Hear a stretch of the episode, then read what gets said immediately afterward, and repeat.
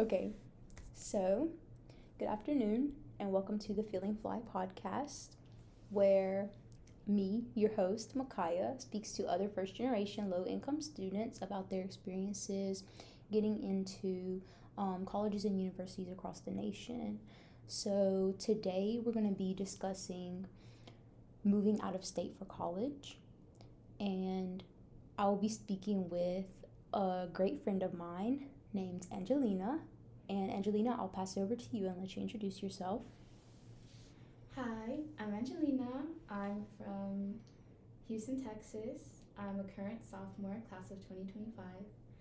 Um, I've yet to declare because I procrastinate, but I am prospective education studies and psychology double major.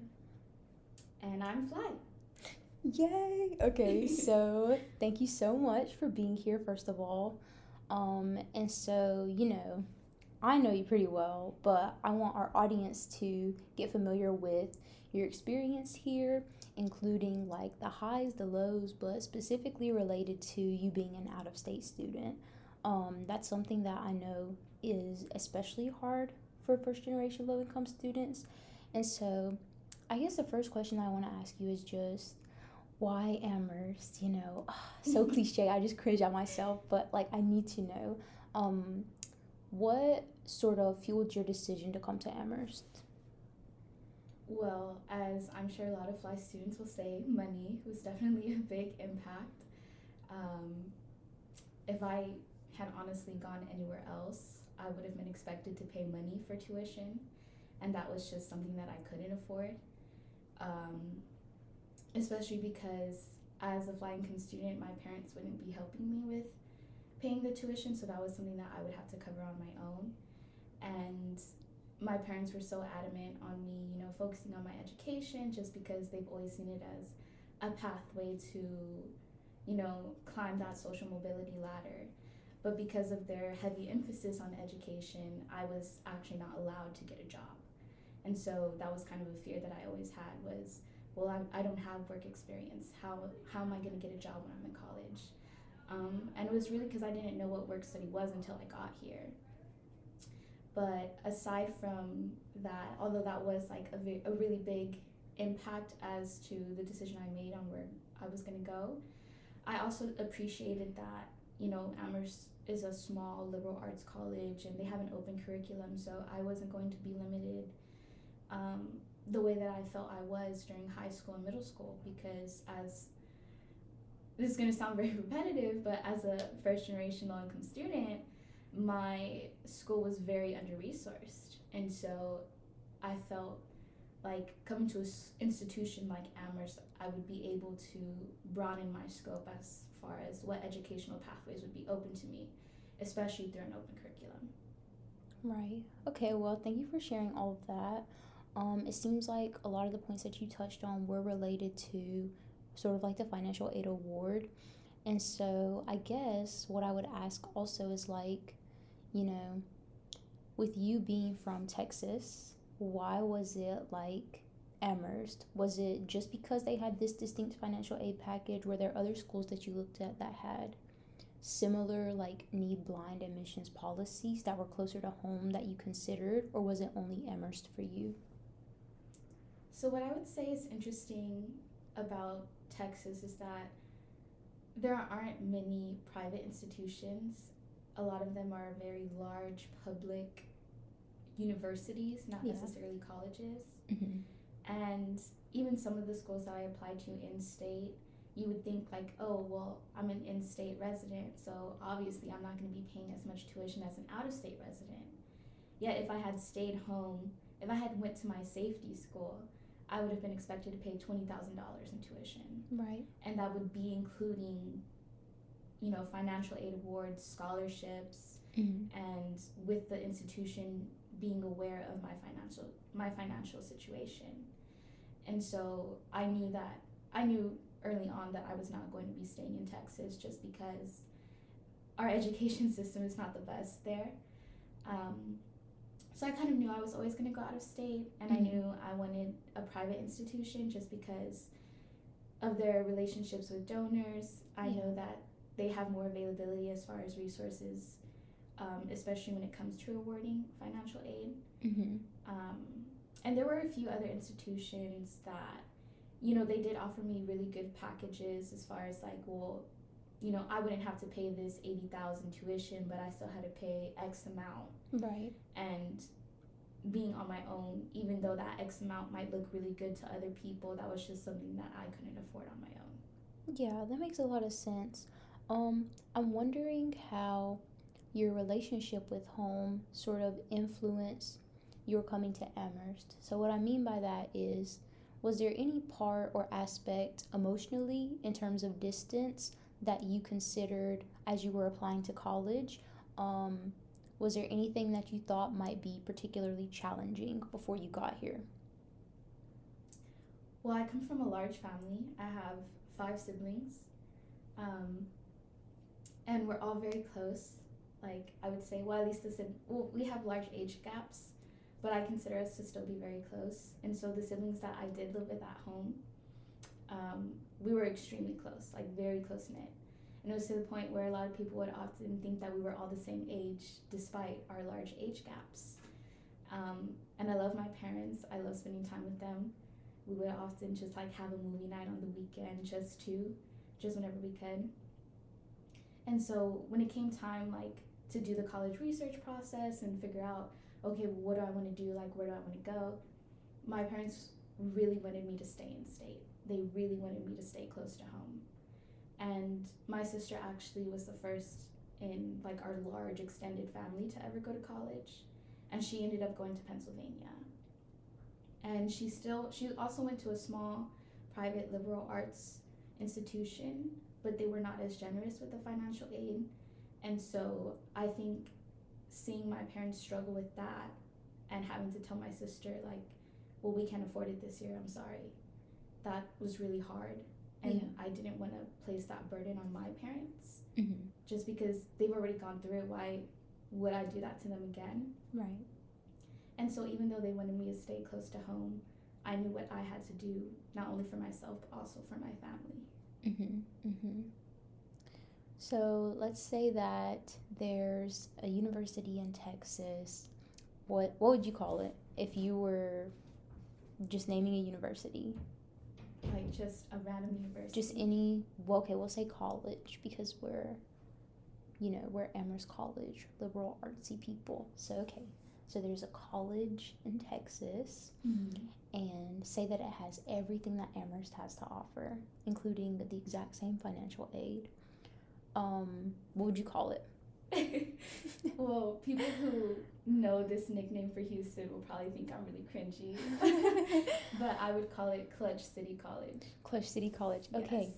So say that you had competing offers from Amherst and Clutch City College, right? Mm-hmm. Um, and these financial aid awards look the exact same. The only difference is where they're located. If you had been admitted to both Amherst and Clutch City College, which admission offer would you have accepted? You see, that's a very that's a really good question. I would want to say I would choose Clutch City College mm-hmm. just because Clutch City is the best city. okay, I'm sorry, don't come at me. um, but no, in like being real, um, I I would choose Clutch City College just because it would have everything I wanted in yeah. my college experience. I would have you know the liberal arts education, mm-hmm. the small class sizes, the open curriculum, and then the plus of being close to home, of being close to my culture and my background and the place where I grew up you know, Houston is a really big, diverse city, and even though I've lived there my whole life, there's still so much about my own city that I don't know. Right. And I feel like if I had stayed there for college, there definitely would have been more room for me to explore that, to continue exploring the city and become more acquainted with it than mm-hmm. what I am now. Yeah. Um, and so I really think if it came down to it, I would have stayed. Mm-hmm. Okay, so the reason why I ask you this about this whole fake scenario is like I guess I do have a bit of an agenda maybe because essentially what I'm getting at is based on what I heard you say is that you know um I don't know maybe if there were just more options for first gen low income students we wouldn't always be put in a position like this where we're forced to move across the country to better ourselves or to think about in terms of like social or economic mobility. Like we wouldn't have to always because you speak i mean you do speak with praise about amherst you know you do speak as though like you know it's not like you just woke up and you were like the first college you saw was called amherst and then you were like oh i have to go you know there was some intentionality there and even some intentionality that extended beyond the financial but the bottom line is the financial was a consideration and you know, in terms of sort of like me asking you, what do you think that the distance did? You kind of framed it as like a necessary evil almost. Like, you know, it, it's not as if you said, like, oh my gosh, no, my least favorite thing about Amherst is how far away it is. Like, you never came out and said that, but at the same time, you know, whenever I just asked you the simple question of like, you have another institution that offers all the same things and it's closer to home, it did take you a minute. You did hesitate to think about it, but you still chose Clutch City, you know? like, to me, I think that there's something there. I just wonder if we had increased opportunities, would it always be this difficult for us, you know? And so now, what, like, with that leading question in mind, I guess, I'm going to ask you about what your experience has been like since you got to Amherst. And the first thing that I want to come back to is. Uh, guess what? Money. So, you know, you don't have to give me any sort of figure because we're not about that. but I just want to know do you feel like the sort of travel stipend that Amherst offers, if Amherst does offer a travel stipend, then do you feel like it's sufficient for, you know, you to go back and forth home as much as you would like to, or even perhaps as much as you feel you need to? So the thing that's interesting about the travel stipend, which I'm glad that you bring it up, is because if you go to like the financial aid portal, you look at your financial aid award, like you know the documentation for it, it lists everything out like tuition, room and board, etc., etc.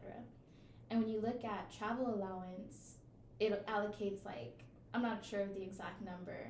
I think it's like around the seven to nine hundred range. Mm-hmm.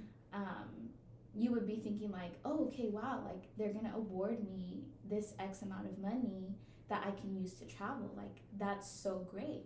Yeah. But the reality of it is, you never really see this money. Like, yes, the college does do some things like you know they send us the startup grant of like five hundred dollars in the beginning of the semester, mm-hmm. which that's really useful, especially for a FLI student. But depending on where this FLI student is from, because not all FLI students are domestic students, you know. And so depending on where this FLI student is from, sometimes that 500 is not enough. Right. And not only that, but also just like the location of the school. Mm-hmm. The nearest airports the nearest airport is Bradley International, which is in Connecticut. It's an hour drive about. Or Logan, which is 2 hours. Mm-hmm. And so not only do you have to pay for your flight, but you also have to figure out a form of transportation. And whether you rely on Uber or Lyft, that can literally go anywhere from 40, 60 to 120. Mm-hmm. And so there's more than just the actual buying the ticket. Yeah. That goes into traveling. And I think the assumption on the college's part is that we're showing you all of these costs. So this is what you should be planning for. Mm-hmm. So, yes, we have this travel allowance, but that's something that you should already be planning for, and that's something that you should be providing. You know, we're, we're relieving you of this X amount of money because we awarded you this much money. So that means you should be able to cover that yeah. seven, nine hundred dollars, whatever that amount is mm-hmm. that they have set. Yeah. But like I said, like me personally, I never had any work experience, so I came here with no money. Mm-hmm. And even coming here, like I didn't have money to buy a plane ticket, and yeah. so my parents actually drove me up here. Mm-hmm. And Houston is about eighteen hundred miles away. Yeah. So it was a long trip. Mm-hmm. But at the end of the day, putting all that money towards gas instead of a flight was yeah. cheaper. It was mm-hmm. the cheaper alternative. Yeah. and I was still able to spend time with my family before, you know, coming and starting the semester, starting the school year. Yeah. And so I think it's it's I think it's really interesting how they do put that on your financial aid award letter, Mm-hmm. but it's not really something that's ever seen. Right. And so even now, like when it comes time for breaks or traveling Mhm. back home, I'm thankful that I was able to get secure a job here on campus Yeah. um, through work study. Mhm. And so I've just been saving my money, and anytime I travel home, it's from my savings yeah. that I'll use to purchase mm-hmm. the flight. And because Houston is such a big city, if you use like a main carrier, if you book it early enough in time, you can Yeah. get it for as cheap as four hundred dollars. Right. Which I say cheap very lightly because that is not cheap. Yeah. But relatively speaking, like if I'm to wait even only like a month before the break, Mm-hmm. it skyrockets up to 700 800 sometimes even $900 Right. and so it's like something that you really have to plan for Yeah. but then it's how do you plan for that when you don't know your final exam schedule yet Yeah. or when you have final projects and final presentations that you have to prepare for and get ready for Mm-hmm. and so it's it's just a really hard or difficult process to navigate Yeah. just because there's outside factors aside from the monetary Mm-hmm. um, process of traveling. Yeah, yeah. Yeah, I think that you bring up a lot um in your response. I have I've had a similar experience since being at Amherst. I remember the first conversation I ever had with the financial aid officer. Oh my gosh, it was so embarrassing cuz he like called me and I was so nervous. I was like cuz I mean, come on, I'm FLI. I don't know nothing about college. Exactly. And so I'm like, is this perhaps the person who read my entire admissions packet? Why was I thinking that? I don't know. I didn't know how it worked though. And so I was so nervous. And then and then he was like, "Oh yeah, I handled the QuestBridge cases, so I I have seen like the elements of your application."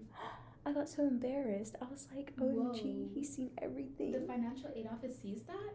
I guess so. That's what he told me when he called. And he was like, um, he was like, yeah, we look at that because some of the things you share in like your admissions essay like helps inform um like our knowledge about your financial situation. So for instance, if I wrote in my admissions essay about like hardship in overcoming like um, economic disparity, then I guess that's information the financial aid office would need to know. So it's like that does make sense to me, but also it freaked me out because I was like, oh no, I'm so nervous. and so, anyways, this guy's on the phone. He's like explaining. He was very nice. I don't even remember who it was, but he was explaining my entire award to me. And basically, he was just like, oh, um, so basically everything's taken care of because you know I I matched to Amherst through QuestBridge. He's like everything's taken care of. You just have to get yourself here, and he said it so like, I mean I get it like relatively compared to what most people going to college have to pay. That is like a very small figure, but I was also like then freaking out because I was like, well, how am I going to get there? um, because I was like this they have this travel stipend built in, but it's not like I'm gonna be able to touch it before classes start. And so there is something that I feel like is uniquely difficult for first gen low income students, which is like separating your identity as a student at the college from your FLI identity. So, for instance, like the summer before college or during breaks, right? How does the college take care of you? Well, they don't, and they don't see themselves as having a responsibility to. You can't even request emergency funding for like um, January because you're not enrolled. So they have no responsibility to take care of you in that moment. But it's like, um, hello, didn't you see that I put my entire life on the line to come here? like, I was working a steady job at Domino's before I came to Amherst, and that's how I was paying for gas. And then I go back home, um, which already is probably coming out of my pocket because they only give me so much money to go home, and usually that's like once a year. It's basically like getting here and then getting home. Like, that's how much they give me, I would say. And so, you know, whenever I go back home during Christmas break or whatever, then it's like, um, what am I gonna do? Find some place to hire me for one single month?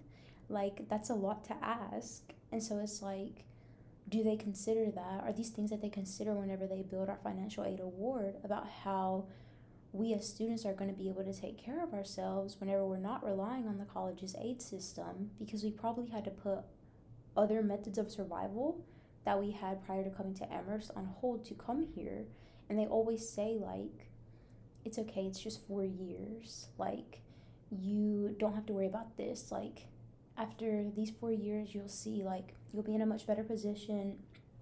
So, if you, even if you have to put things on hold for now, like, it's all going to pay off in the long run. But I just wonder if they genuinely have these conversations about, like, oh, what is Mikayah to do whenever she goes home during January because she's not she doesn't have the same steady stable source of income that she did before coming to Amherst because she left because of us?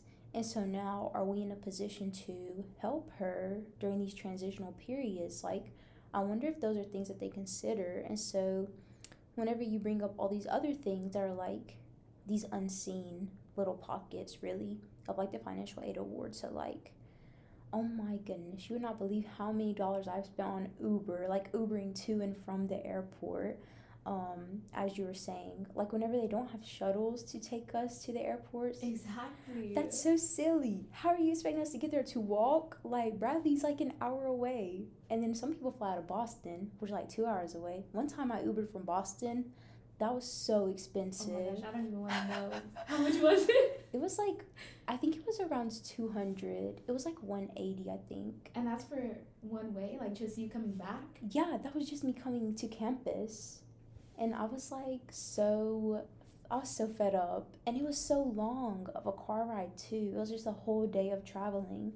And then the other thing that I wanted to bring up related to what you said was they always also too they account for like um it's like built in like an economy ticket. That's what they base their like prices around. And like the money that they allocate for your travel expenses, they base it around like you purchasing an economy ticket. But there's other things I feel like they don't consider. Like for me, for instance, I was 17 whenever I came here. And so it's like whenever I flew here, um, hello, like I was young and I was dealing with anxiety, like really bad anxiety at the time. And so it's like having a layover was like with this being my first time in an airport, like being by myself, was terrifying. Like I was like, I don't want to do this again. Like anything to get me like it was actually like my anxiety was so visceral the first time I went to the airport. I was like, I don't think that I can do this. Like I don't know, having like a 4-hour layover or something and prolonging this anxiety for this long. You know what I mean? And so it's like even now whenever I fly, even if I fly economy, I'll like pay the thing for like priority boarding or something just so that I don't have to like spend as much time in the airport actually having that anxiety. And that's something that that's like a decision that I make for myself, but it's also like in terms of like having accommodations for people, I wonder if that's something that they consider because it's a very real thing. It was like I remember the first time I went to the airport was so bad. I think I got there like four hours or something before my flight because that's how nervous I was that something was gonna go wrong. Like whenever I tell you I have anxiety, it's like yeah, it's like clinically diagnosed like severe anxiety, like and it was way worse then than it is now. And so and again like first time flying a lot for a lot of FLI students this you know, we're not we're not jetting around the world every single summer, like going to every single stop we can think of. Like, that's not what we're doing. That's not the reality for us. So it's like, is there nothing that you can think of to help to help us with this transition, this experience? There's so much stuff that's just like that it just seems like they're just like you have to take it. And a lot of the times it seems like the defense from I say the college and I'm aware of how vague that sounds. So what I mm-hmm. really mean is like the administration and sometimes the faculty, usually their defense to any of the things that I bring up is that it's better at Amherst than it would be other places. And I get so sick of hearing that response because, like, just because something is better doesn't mean that it's not flawed. Like, Amherst is not perfect, you know? And so whenever they give that defense, it's like as if they're saying that Amherst is perfect, you know? I'm like, um, I'm allowed to still complain about things that I feel like are not fair. And I get it. Maybe I should come to them with solutions, which is like part of the purpose of this podcast to like maybe think through some solutions for things. But honestly, like me having to do the work of identifying the problem and then solving it for myself and then bringing you a solution, like, what the heck? You're asking everything now. Like, please calm down. So it's just a lot. So, yeah, I don't know if you have any thoughts on any of the things that I shared, but I'll give the space. So yeah, whenever you're talking about like traveling, like travel time, I think that's so important to stress just because it's like like how I was saying like if I buy a ticket in advance, it's like $400, which obviously that's not the cheapest ticket out there. There are probably yeah. tickets out there that are like in the 100 200 range. But then those are from low fare airlines. Yeah. So then instead of getting to Houston in four and a half, five hours, mm-hmm. I'm not getting to Houston until 12 hours later. Yeah. And so it's like, it always comes down to like, well, yes, like, you know, traveling is expensive no matter what, but you're not only paying through money, you're paying through your time, you're paying through stress. Like mm-hmm. that that impacts you. Yeah. And I think that's something that the that not just Amherst, but multiple various institutions fail to realize is that for a lot of students, sometimes this is like the very first time they're flying ever. Yeah. Like going back home for winter break, that was only my second time ever flying. Yeah. And so I was I was so thankful to be able to come, you know, by way of car, like my parents were able to drive me. Mm-hmm. But that was also out of like the fear of having to travel alone. You know, my parents were worried for me as far as like, well, what if you get lost? What if you don't make your flight? Like, you know, how would you get through TSA? My dad has never been on a plane. Mm-hmm. My mom's only ever been on a plane once in her entire life, so they couldn't really help me through the process either. Yeah. And I think if there was some sort of system, maybe, you know, bringing back the shuttles, like, okay, mm-hmm. like, you know, we're going to have to ask you to start this experience by yourself because yeah. you have to come to us. Mm-hmm. But don't worry, there there will be a person here to guide you the rest of the way. Yeah. Or, you know, maybe having some sort of system where you can meet up with other students mm-hmm. if your flight has a layover. Yeah. You know. Yeah. Oh well, you know, you're coming from North Carolina. Someone else is coming from Louisiana. Y'all mm-hmm. can just meet up in Washington, and then from Washington fly here. Yeah.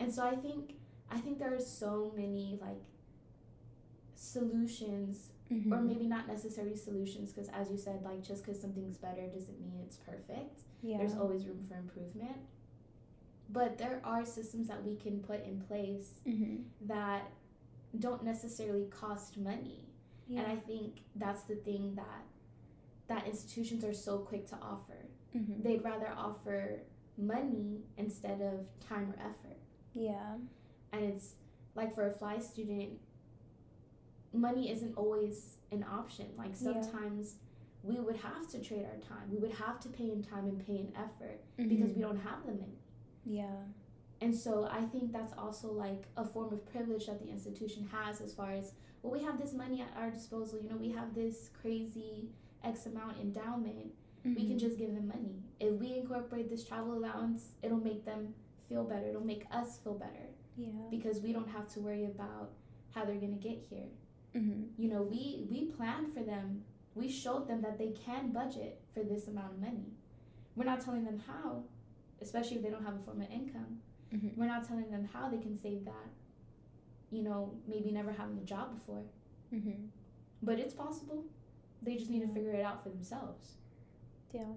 And so I feel like this conversation of you know responsibility and agency it's mm-hmm.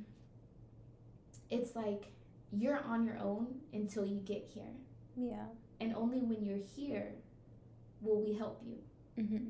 Will we extend a hand and say hey you know what we'll try to shoulder as much as we can yeah but as soon as you leave campus as soon as you're no longer an amherst student those benefits disappear. That helping hand retracts. Mhm. And I think that's where a lot of like the disconnect of, you know, appreciating all the institution does slash offers Mhm. versus what it doesn't becomes a struggle to grapple Yeah. Yeah.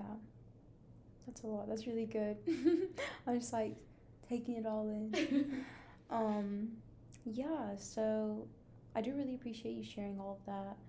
I am aware of our time, and so I just want to ask you a few more things related to your experience. Um, getting off my soapbox about the travel stipend.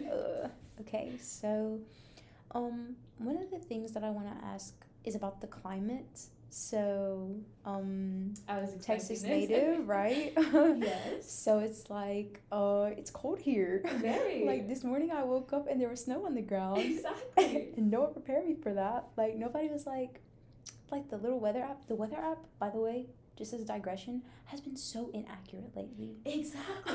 Like it was like, oh, 70 percent chance of rain, rain all day. And then I get a notification. It's like. Actually, um, it's not gonna rain until after 5 p.m. And I'm like, you made me carry my ugly looking polka dotted umbrella that I got from Five Below just to carry it around and not even use it. No, your umbrella's so cute. it's like a style statement, you know. You know what? You're so right. Yeah. So don't even. You know what? Your style, your fashion sense transcends the weather. you see, I, I get my inspiration from Mikayah. so yeah. Anyway, sorry, didn't mean to rant or you know like try to burn the what is it? What's the company that does it? Is it AccuWeather? Maybe not. I might just thrown AccuWeather No, under the I- buzz. I'm not sure. Like you mean like the main one, like that's like on re- everybody's yeah. homepage. Yeah. Yeah, I think that's AccuWeather, no? Maybe so. I don't know. No offense. Sorry, AccuWeather, if it's not you. No, yeah, because you see, I have so much distrust for that weather app. It's so bad. It didn't used to be this bad. I use that. I use Google. I check Yeah. the weather on Google. I use the Weather Channel, which yeah. I don't even think. I think they're Oh, I think it's the Weather Channel. Yeah. I think it's the Weather Channel. Anyways, anyways, so the thing is- there was snow on the ground. It wasn't supposed to be there. And so my question for you is, um, how do you prepare for? How did you prepare before you got here? And okay, okay, we'll just we'll just start there, and then I'll ask my follow ups. okay. Well, like I said, I'm from Texas, Mm-hmm. so snow doesn't really happen there. I mean, obviously in some parts of Texas, but at least the part that I'm from, Mm-hmm. I'm more of like a warmer climate. I'm right next to the Gulf of Mexico. You know, I'm by the coast, so Yeah. we have a lot of heat, a lot of humidity. Mm-hmm.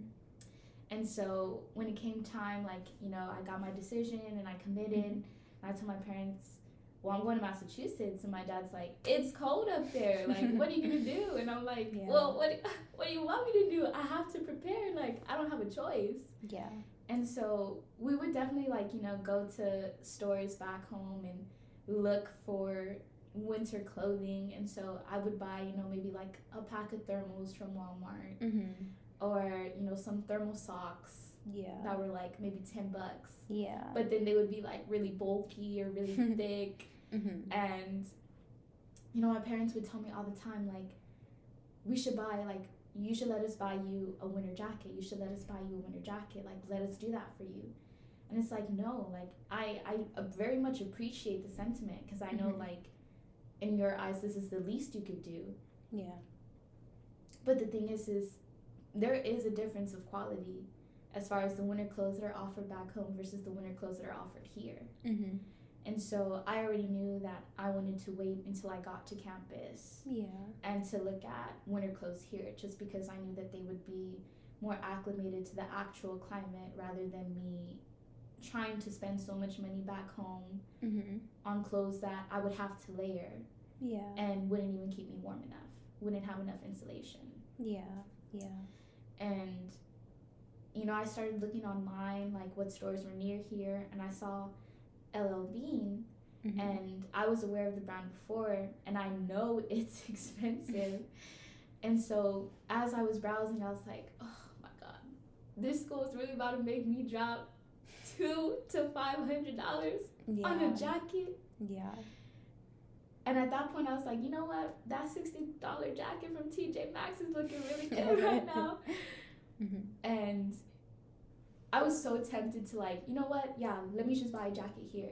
Yeah. But like I said, like I was also I also recognized like the lack of quality Mm-hmm. and the way that, you know, I had to rationalize it was like, okay, yes, like I have to drop, you know, this X amount of money.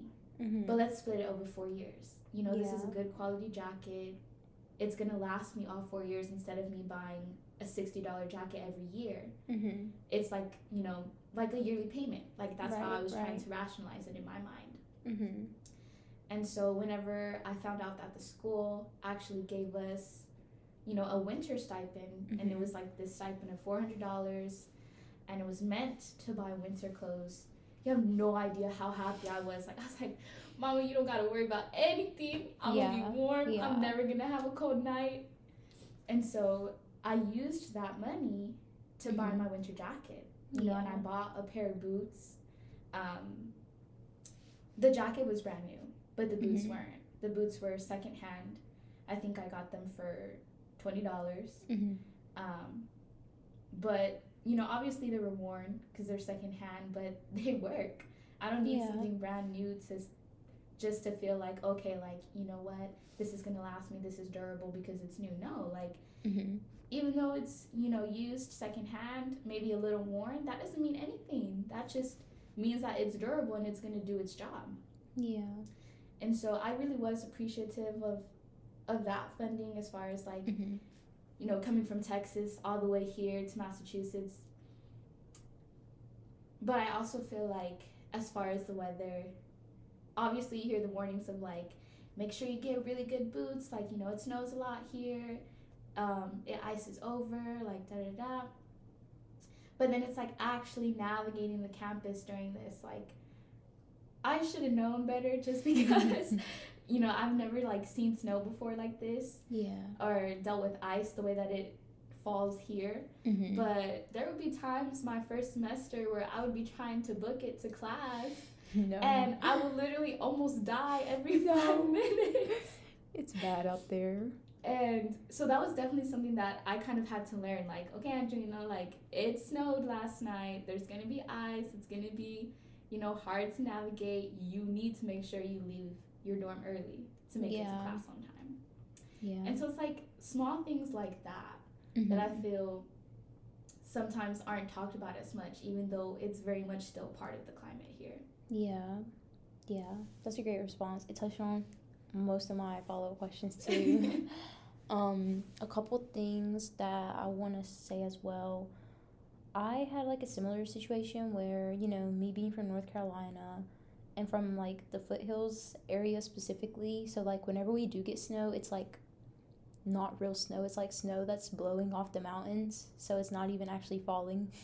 It just happens to be blowing our direction. It just happens to be there. yeah.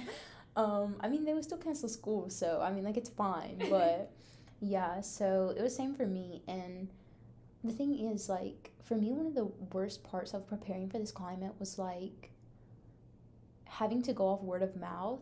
Like, I just mm. wish that they would just literally say, get these boots, get this coat. It would be so much easier. It would be so helpful. Because I talked to my advisor and he was like, get things from LL Bean. And I'm just to be honest. This is no disrespect on LL Bean in case they ever want to sponsor the podcast. but it would be amazing. would Student be eternally discounts? grateful. FLI discounts? FLI discounts. So the thing is, those like LL Bean boots that everyone wears everywhere, like, yeah, they're fine. I don't think they're that cute, but like, they're fine. They helped me get through a couple winters here. At the same time, as soon as things started icing over, those LL Bean boots don't do anything because they don't have spikes on the bottom of them, which is what you need to walk on ice. So Mhm. either stay inside your dorm or, you know, just if you- risk your life. yeah. Okay. And so the thing is now I've invested in boots that are actually literally made for the ice. So much less of a safety hazard. The only reason I did that is because I literally broke my elbow last year and then there was an like ice storm and then freaking me trying to get to work on the ice, I slip and then I have to put all my weight in one arm because my other arm, um my elbow is broken. So it was a really bad situation. And so I was determined after that. I swore to myself. I was like, we are never going out unprepared again. I bought these boots from Sweden. They were expensive, but you know what? They're made for ice. They protect me against dying whenever the water freezes over, as it does in Amherst. And so the thing is, I wish that they would just tell you these things because how am I supposed to know? Me from a little small town in North Carolina, how am I supposed to know that you need to be able to get traction on the ice to walk on it I didn't even know what traction was like. Are you talking about tires? Like I was thinking they talking about a car. Like I know you need traction on the roads, but I was like, this is my body. These are my feet. I didn't know that I need traction to just stand. Like gravity works the way it's supposed to where I'm from. So I don't usually go slipping and sliding around. Like that's not an actual real concern of mine. And then here it's like my life flies before my eyes. So then you get like send out some pamphlets or something like just to say like because i read this one article it was like here are the best boots for the ice. Here are the best boots for slush. Slush is such a real phenomenon here. Like whenever it just keeps freezing back over and over and then like melting over and over mm-hmm. that's so annoying. I hate that more than like the regular snow. Because i'm like what am i gonna do? Am i gonna go slipping and sliding? Is this a safe spot to walk? I don't know. It's like a mystery. It's like a fun little game so yeah those are those are my complaints about about the whole way that the that the winter clothing situation is handled. Um okay. Okay okay okay. We've been talking for a long time. But it's such a good conversation. It's just such a good flow. Yeah i i don't want to hold you like too long. I just have a couple more things i think people like FLI students who either are applying well mostly FLI students who are applying would like to know but also maybe for like students who are already in college just like want to know they're not alone. And so one of the things that I am interested in is the storage situation because you're from Texas. We've said this several times, but just for those in the audience who don't know, yeah, Clutch City. I feel exactly. so like I feel so weird saying it because I don't actually know what's being referenced. Like I don't know the full story, you know. Mm. So I feel like um you know, a poser. But, anyways, so the thing is, I bet that people are wondering okay, if I have to uproot my entire life to go to some institution for four years to secure a certain level of economic or social mobility, no, they're probably not thinking that. They're probably just like, okay, if I have to, yeah, why I say it like that? Okay, but anyways, so they're probably thinking, I swear, Amherst has corrupted me. So the thing is, they're probably thinking, okay, I'm gonna be going to a completely brand new place for four years and getting my education. But what do I need to bring with me, first of all? And then also, um, how am I going to get it all there? So these are the questions that I'm now posing to you. How, first of all, what are some things that you are like, you want the audience to know if they're an out of state student? You should really bring this. I really encourage you to bring this with you to campus. Second thing, how did you get your stuff here? Well, actually, you say you drove here. Yeah. So maybe I should speak to that in terms of the flying piece. But what do you do with your stuff in those weird in between periods? So yeah, I know that's a lot, but no, that's totally fine. um, so as far as what to bring from home, mm-hmm. I think, you know, in my mind it was like, okay, I have to prepare. Like I have to bring extra masks. I have to mm-hmm. bring Lysol. I have to bring all this. Like there were there were things that I could have definitely bought here, but my mom was like, "No, you have to take it from here. It's cheaper here. Just take it yeah. now while we can." Because mm-hmm. it, it is true. Like I feel, yeah. I think like a, a bottle of Lysol here is probably like it's crazy, like twelve dollars for a bottle or something, like ten twelve dollars. Now we have to adjust for inflation. And like back home, I'd be paying like the most for Lysol. I'd be paying. I be, what I pay here for one bottle, I pay for like a two or three pack back home. Mm-hmm. So it's definitely like yeah, I I had to look at the price difference here just because you know the standard of living is different. Right. But as far as what I felt like was essential for me that mm-hmm. I didn't bring in the beginning was something that reminded me of home. Right. You know whether that's like maybe a stuffed animal or like a blanket, even mm-hmm. a picture. Like yeah. I I didn't have any of that. You know, I just thought I just brought what I thought was essential, you know, okay, mm-hmm. I need stuff for my dorm. Like I need stuff, like I need clothes, I need shoes, winter clothes, etc., school supplies. Right. But while I was trying to, you know, accommodate to my other needs, Mm-hmm. I wasn't thinking about, you know, my mental health or my emotional health as far as, Right. well, I'm almost 2,000 miles away from home. Mm-hmm. The only way that I see my family or talk to them is through the phone, at least until I can go home. That gets really lonely. Mm-hmm. And I feel like, you know, the school offers things like Parents Weekend, but I'm I'm a FLI student. My parents don't have that money. They didn't they didn't have money to send me here by myself. Mm-hmm. How does the institution expect them to pay for both of their tickets yeah. plus my siblings? Yeah. And obviously, some FLI students' parents can still come if they live close by. You know, maybe they live, you know, in Connecticut or Boston, New Hampshire, maybe. And so maybe they could come, you know, drive, not necessarily fly. Mm-hmm. But what about the students who don't live so close, who Yeah. are farther out, and maybe Mhm. the only form of transportation is flying? Yeah. And so, you know, sometimes it, it, it does get lonely, you know, going out on Parents Weekend and seeing everybody, you know, give their parents a tour or tell them about their classes or, oh yeah, you know, I took this class in the Science Center or, you know, Beneski's museum, let's go tour it. Mm-hmm. And then you having to go back to your dorm just because, oh, well, my parents aren't here, my friends are out with their parents right now. Yeah. So I'm kind of just displaced. Mhm. And so I think, you know, bringing something that reminds you of home or a comfort item is really important, especially Yeah. moving so far. mm-hmm. And could you remind me of your other questions? Because that was a lot. The other question, well, I'll speak to the one about getting stuff here, Mhm. but I wanted to ask you what you do with your stuff in For periods storage. where you're not On actually on campus. campus. Yeah. So I think when I heard like, you know, that the campus wasn't gonna provide FLI students with storage anymore, Mm-hmm. that was kind of something that I was really relying on. Yeah. and you know they they sent us these like postcards like oh boomerang storage you know Mhm. you can as a college student we have special plans and discounted rates da da da Yeah. and then you look at it it's like i can't afford that Mm-hmm. you're trying to charge me like a hundred 150 200 dollars a box Yeah. and no i can't do that like that's almost half my plane ticket home Mm-hmm. and that's for one box of stuff Yeah. And so I was fortunate enough to be able to um, work here during the summer. Yeah. So I was on campus last summer. Mm-hmm.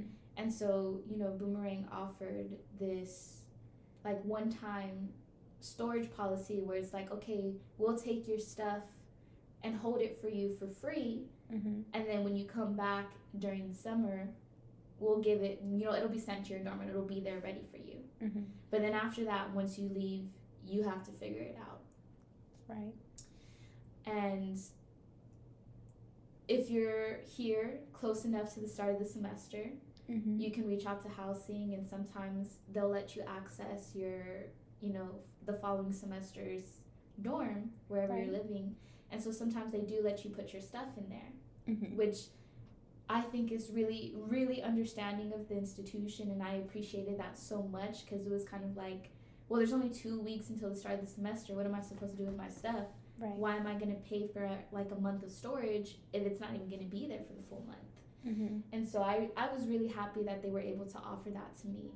Mm-hmm. And I mean, of course, like, I should say offer lightly just because I had to be the one to reach out to housing. It was Right. nothing that was ever explicitly said, it was something that I had to go out seeking, Yeah. and they just eventually approved. yeah. So I definitely had like a non traditional storage situation Mm-hmm. compared to others, possibly. Yeah. But for the period that I wasn't here, I often had to ask friends like, "Hey, can you just hold on to hold on to this for me?" If they were still here on campus, you know, I'd Yeah. be like, "Hey, like, can you hold my fan until I come back, or can you hold this box for me?" yeah. And I feel like, at least personally for me as a FLI student, it's really hard for me to ask people of things to say, "Can you do this for me?" Mm-hmm. and especially knowing that some of the friends that I was asking, they were also FLI. Right. You know, they also had to worry about well, what they were going to do for storage. Mm-hmm. You know, they had to worry about how they were going to move from the first year quad Right. to off campus housing like Newport and Seligman, and then back to Greenways Mm-hmm. during the summer. Like, that's a lot for them to move on their own. Mm-hmm. And now I'm adding to the mix, you know, putting my stuff on them, saying, hey, like, don't forget my fam too. You got to move this Yeah. too. And so I would say it was a really non traditional way of storage, and it's definitely something that I'm thinking about now, you know, Mm-hmm. looking ahead to this summer. What am I going to do? yeah. And the truth is, is I don't know. I've, you know, considered, well, maybe I just have to suck it up and pay for storage mm-hmm. but maybe I can find a few friends who maybe can't also don't want to pay that full monthly amount and we can just share the space yeah. and split the cost to make it more economically friendly. Mm-hmm. Yeah, thank you for sharing that. Um, I've had a lot of difficulties with storage. Um, I usually like there's literally been times whenever I've decided to just stay on campus with my stuff so that I could get housing. And that means that I'm working, of course. So Mhm. I've chosen to continue working. So I'm just like never getting a break because I've chosen to stay here and continue working at an on-campus job just to secure a place for my stuff. Like it's so hard because my mom, I love my mom to death. She knows that, but is she willing to drive 13 and a half hours to bring all my stuff here? No, she's not. She has to draw a line somewhere, and I don't blame her. And um, I'm not doing it. I can't hardly get around Taylorsville, and that's like we got like population seven thousand people. Like I got nothing to be scared of. But um, yeah, it's not happening because I don't want to die on the road. So, anyways, I'd be having to fly back and forth, and so in terms of getting here, I was limited to I think three suitcases, which was like the standard. That was expensive to bring all that stuff with me. Um, to bring all that luggage aboard. Actually, it was a little cheaper because like it was the pandemic whenever I came to college, so like flights were really cheap. Cause I mean, really, are you supposed to be flying? No, did I? Yes. So it was a little bit cheaper, so I was able to actually get like a first class ticket or something for like the same cost of what now is like an economy ticket. Girl, you rode first class. Yeah, it was How was crazy. it? Um, I mean, to be honest, I don't really get the hype. Mm. I was just the only thing I did get the hype because it included my bags. Like I didn't have to pay extra for them. Oh, really? Yeah, it's like those were like those came with the ticket. That was so I was really happy about that. But in terms of the actual like seating arrangement, things like whatever. I could get it. yeah, I was like, I didn't need to get my stuff here. So, anyways, I also had a sort of like non traditional experience with getting things here in that way. Because now, oh my gosh, I really take it for granted. Because now my flights are so expensive. I could never imagine flying first class now. But, um, yeah, I was limited to three suitcases. And the thing is, also, because of COVID, I knew that no one would be able to come with me to help me move. Like, it was only us. And so I knew that I was gonna, whatever I brought with me, I needed to be able to carry it all by myself across campus. So, um, yeah, I did do that. It was difficult, but you know, upper body strength for the win. Have a gym girly Um, here. no, if these, if like our audience knew the amount of times, like me, you, and Amelie be pushing stuff across campus Oh, because of the storage situation, like Too it's many times. crazy. Anyways, anyways, That- sorry, that getting a little bit off. Oh. so unforgiving.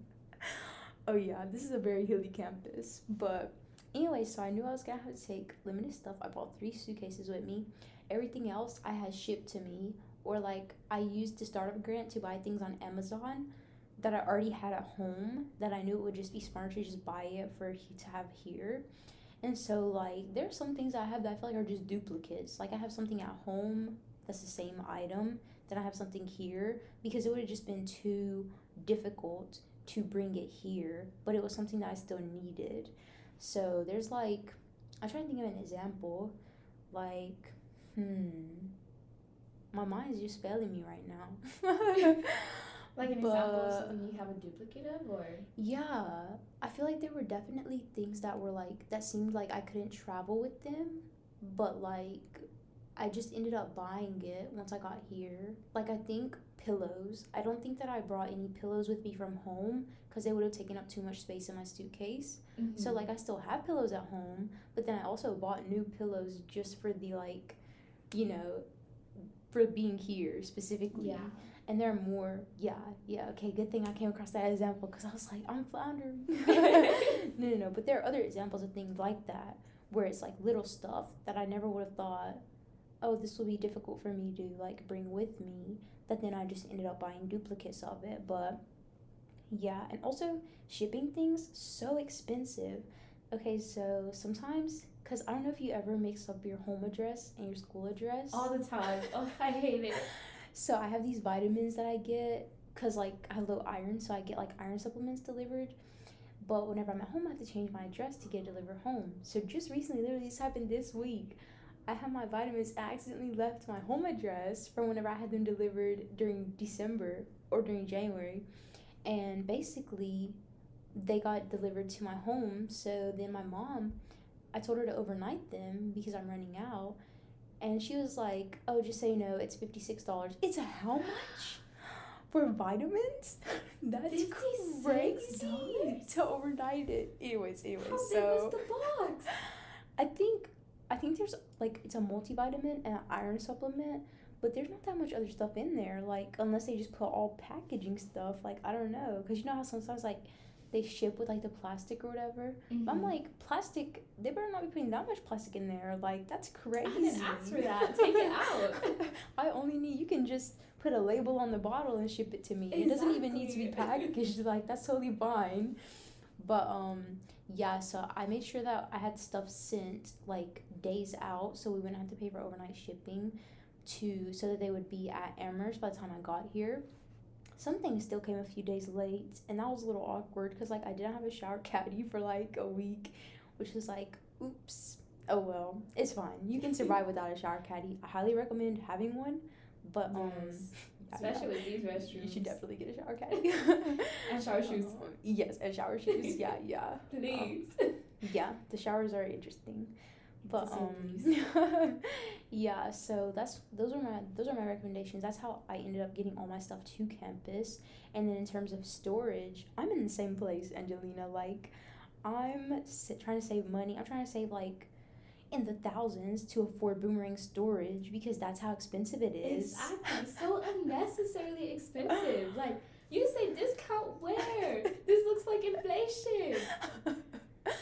It is truly crazy. So, yeah, right now I'm in that same situation. I just think it's insane that they can bring you here, but then again, it's like the support just ends at a certain Mhm. place. The other thing is, whenever they did have storage that they offered to um, FLI students, it was a four box limit. Like, I know that I'm poor, but dang, I might have more than four boxes worth of stuff. Like, that's just how it is. Exactly. Like over the course of Um, your four years, obviously you're gonna get more stuff as time goes by. yeah. Like you may have brought maybe like only three suitcases, right? Mm-hmm. But like you said, you still had to order things that you needed. And Yeah. eventually that's gonna collect over the time that you spend at an institution. Yeah. So for them to expect you to mm, like basically live out of those four boxes, like here are four boxes, put your entire college life into it. Crazy. Like you already asked me to put myself in a box in the application process. Now I have to do it for storage too. It's constantly like, yeah. So that's been my experience. I was gonna try to offer some like hopeful nugget, but I really don't know. I would just go back to your little thing about networking. You know, FLI Yeah. students were always like, "Ooh, I don't know how to network," but you know what? I sure do when it comes to storage because I got somebody holding my fan. I got somebody holding a stuffed animal. Somebody's in charge of my pillows. Like it's crazy out here.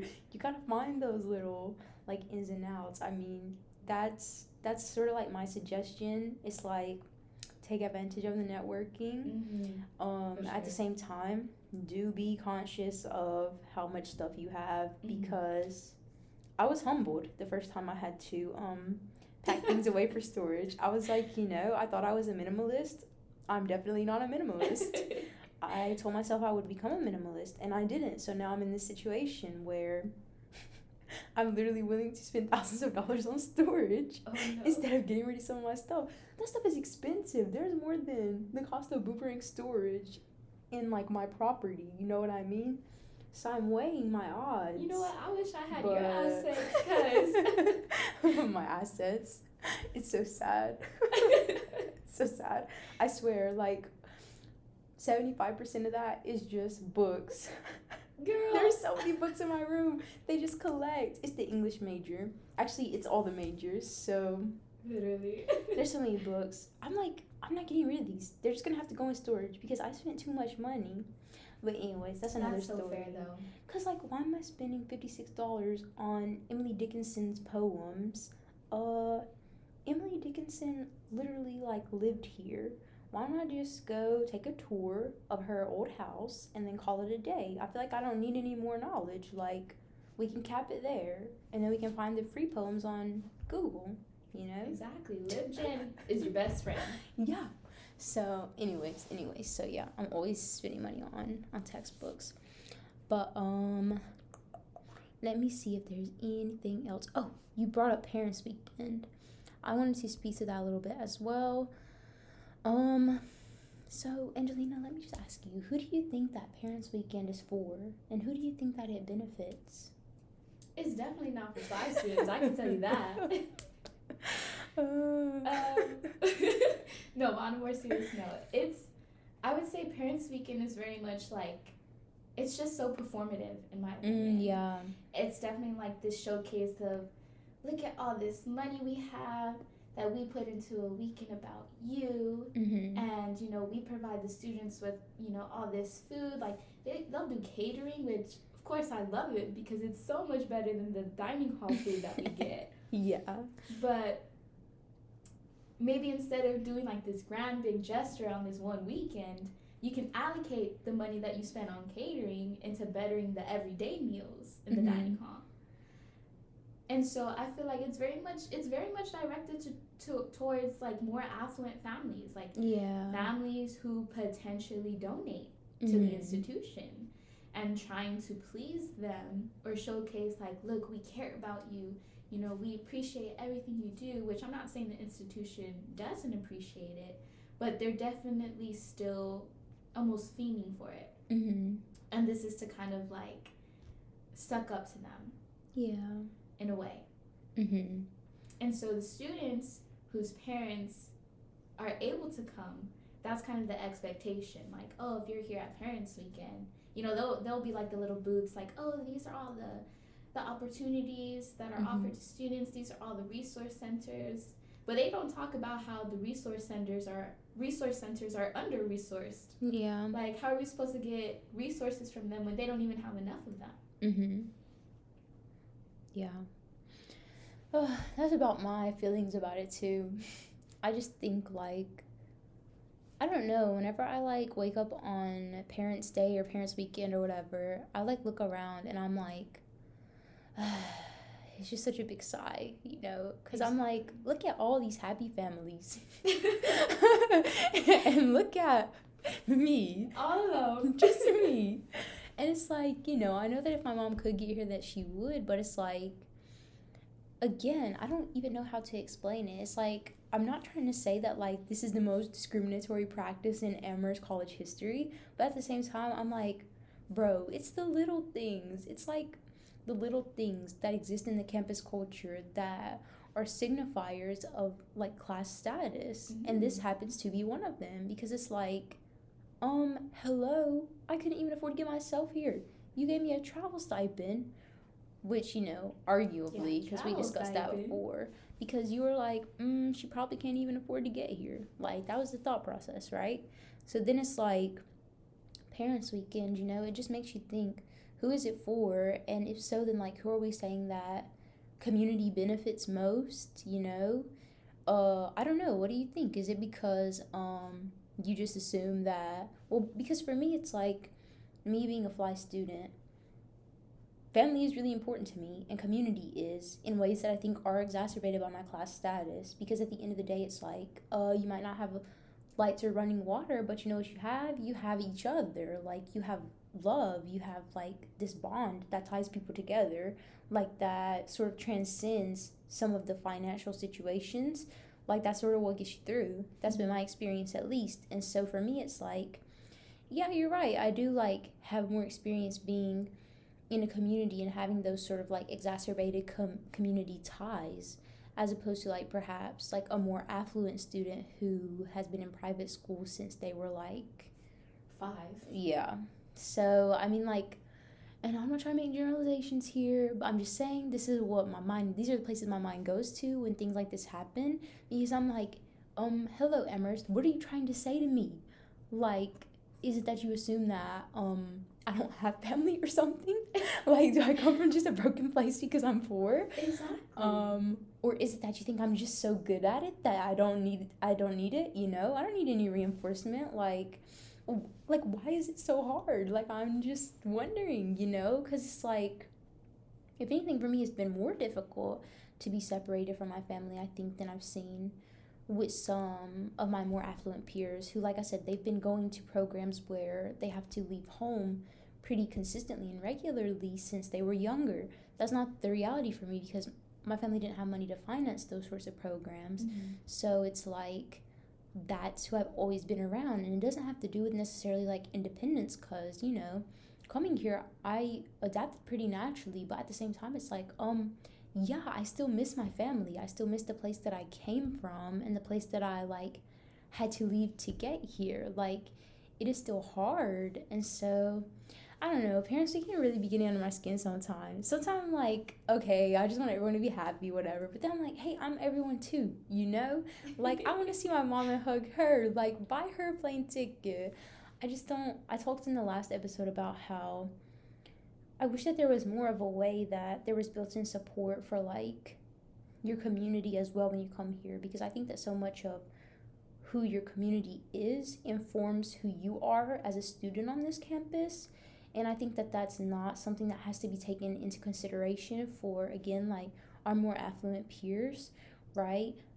Perhaps that's like not something that needs to be accounted for, but you know why? It's because they're the ones who are going to be able to have their parents drive the distance to get here on Parents Weekend. So, no, it's not a consideration because it's not even a thing they have to think about, right? So, that's what I'm thinking. Like, can we have this conversation, please? Because I think it does. It could influence, like, the mental and emotional well being of FLI students on campus, just rethinking how we sort of envision community and how we actually acknowledge like FLI students' backgrounds beyond just like exploiting it for diversification purposes in terms of meeting quotas or things like that. So yeah, um, that was a little bit like a tough little note right there. So Um, the last thing that I want to ask you before we close out today is just if you had any like last words of like parting advice in terms of like speaking specifically again to our audience of like out of state students, what would you say in terms of how you remain connected to the place that you're from, but still adapt to all the opportunities that a place like Amherst has to offer? I definitely think that there is a balance between the two um, definitely time management, like with the curriculum that Amherst offers, mm-hmm. you definitely have to schedule in your time that you're going to be talking to your family. Yeah. And I think being able to communicate that with your family as well, like figuring out what times work best for both parties and staying committed to that time, like, well, every Thursday we'll talk, or mm-hmm. every Sunday we'll talk, etc. And not only that, but also just knowing that there are other people in your same situation, in your mm-hmm. same position. You know, I have FLI friends who also sometimes don't leave for breaks and we'll plan something on our own. You know, we've done, you know, friend Christmases, friend giving, Friendsgiving for Thanksgiving. Mm-hmm. And we try to bring a little bit of home here and share it with each other. Yeah. So learning about Taylorsville, learning about Houston, learning about, you know, wherever else your friends yeah. are from and maybe what traditions you would do with your family. You mm-hmm. know, so mm-hmm. for Thanksgiving, maybe we don't eat turkey, maybe we eat tamales. Mm-hmm. Or, you know, for Christmas, we always play a game. Mm-hmm. And just finding ways to bring home here. You don't always have to leave home, you know, wherever home is. You can still bring a piece of it here. Yeah. And obviously, it's not going to feel the same. Mm-hmm. But there definitely is the space and the opportunity and the people to create a new home here Yeah. in addition to the home where you're from. Yeah. That's really good advice. Um, so I would just echo what you said really. Um, I think finding community here, like that is a balance as well in terms of like oh my gosh, me with the generalizations, I got to stay away from them. I'm trying to really reel myself in, but the reality is that it is exhausting for me to be around people who aren't from the same like backgrounds that I am in terms of specifically um income status, which is to say no generalizations meant it's hard for me to talk to rich people. Like I can do it, but there is a limit. And so the reality is, I am actively seeking out people who, you know, I'm not always trying to keep my friend group homogenous or anything, but at the same time, you do have to kind of build that in those spaces where you feel safe and comfortable talking about your class status um, in ways that you might not be able to with other people who haven't had the same experiences. And so I do think that it's important to find balance in, you know, your personal life in terms of the sort of company you keep, really but um, also the sort of things that you're involved in on campus like those can be ways that you connect to your community as well um, like with me as well still like i work with people who remind me of the job that i had back home which was at domino's like and those are some of the people that i'm closest to here it's like so weird. I know that they like get tired of hearing that. They're like, please get the psycho girl away from us. But I'm obsessed with them, so You yeah. they love you. And so, I mean, yeah, it's just whatever ways that you can find to, you know, like really engage with the community that you're from. And I think, too, exactly what you said, building in time for that communication, those channels of communication with people from home.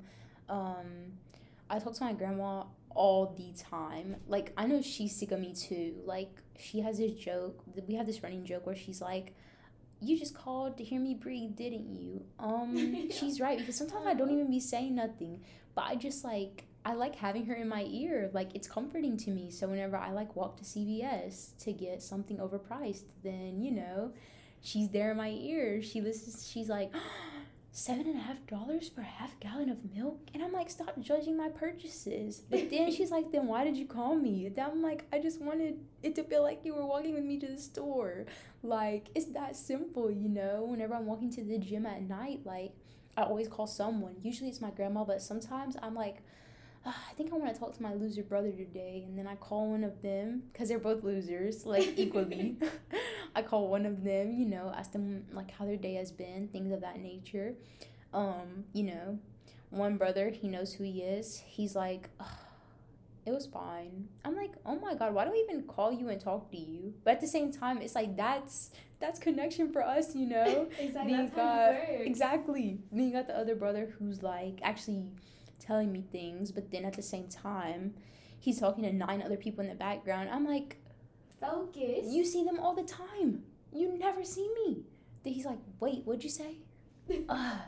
So, anyways, yeah, that's just like I said, just echoing what you said, not really adding anything, but just saying, you know, yeah, finding your community here because you're not alone. Let people know how you're feeling. I found that the best policy is honesty.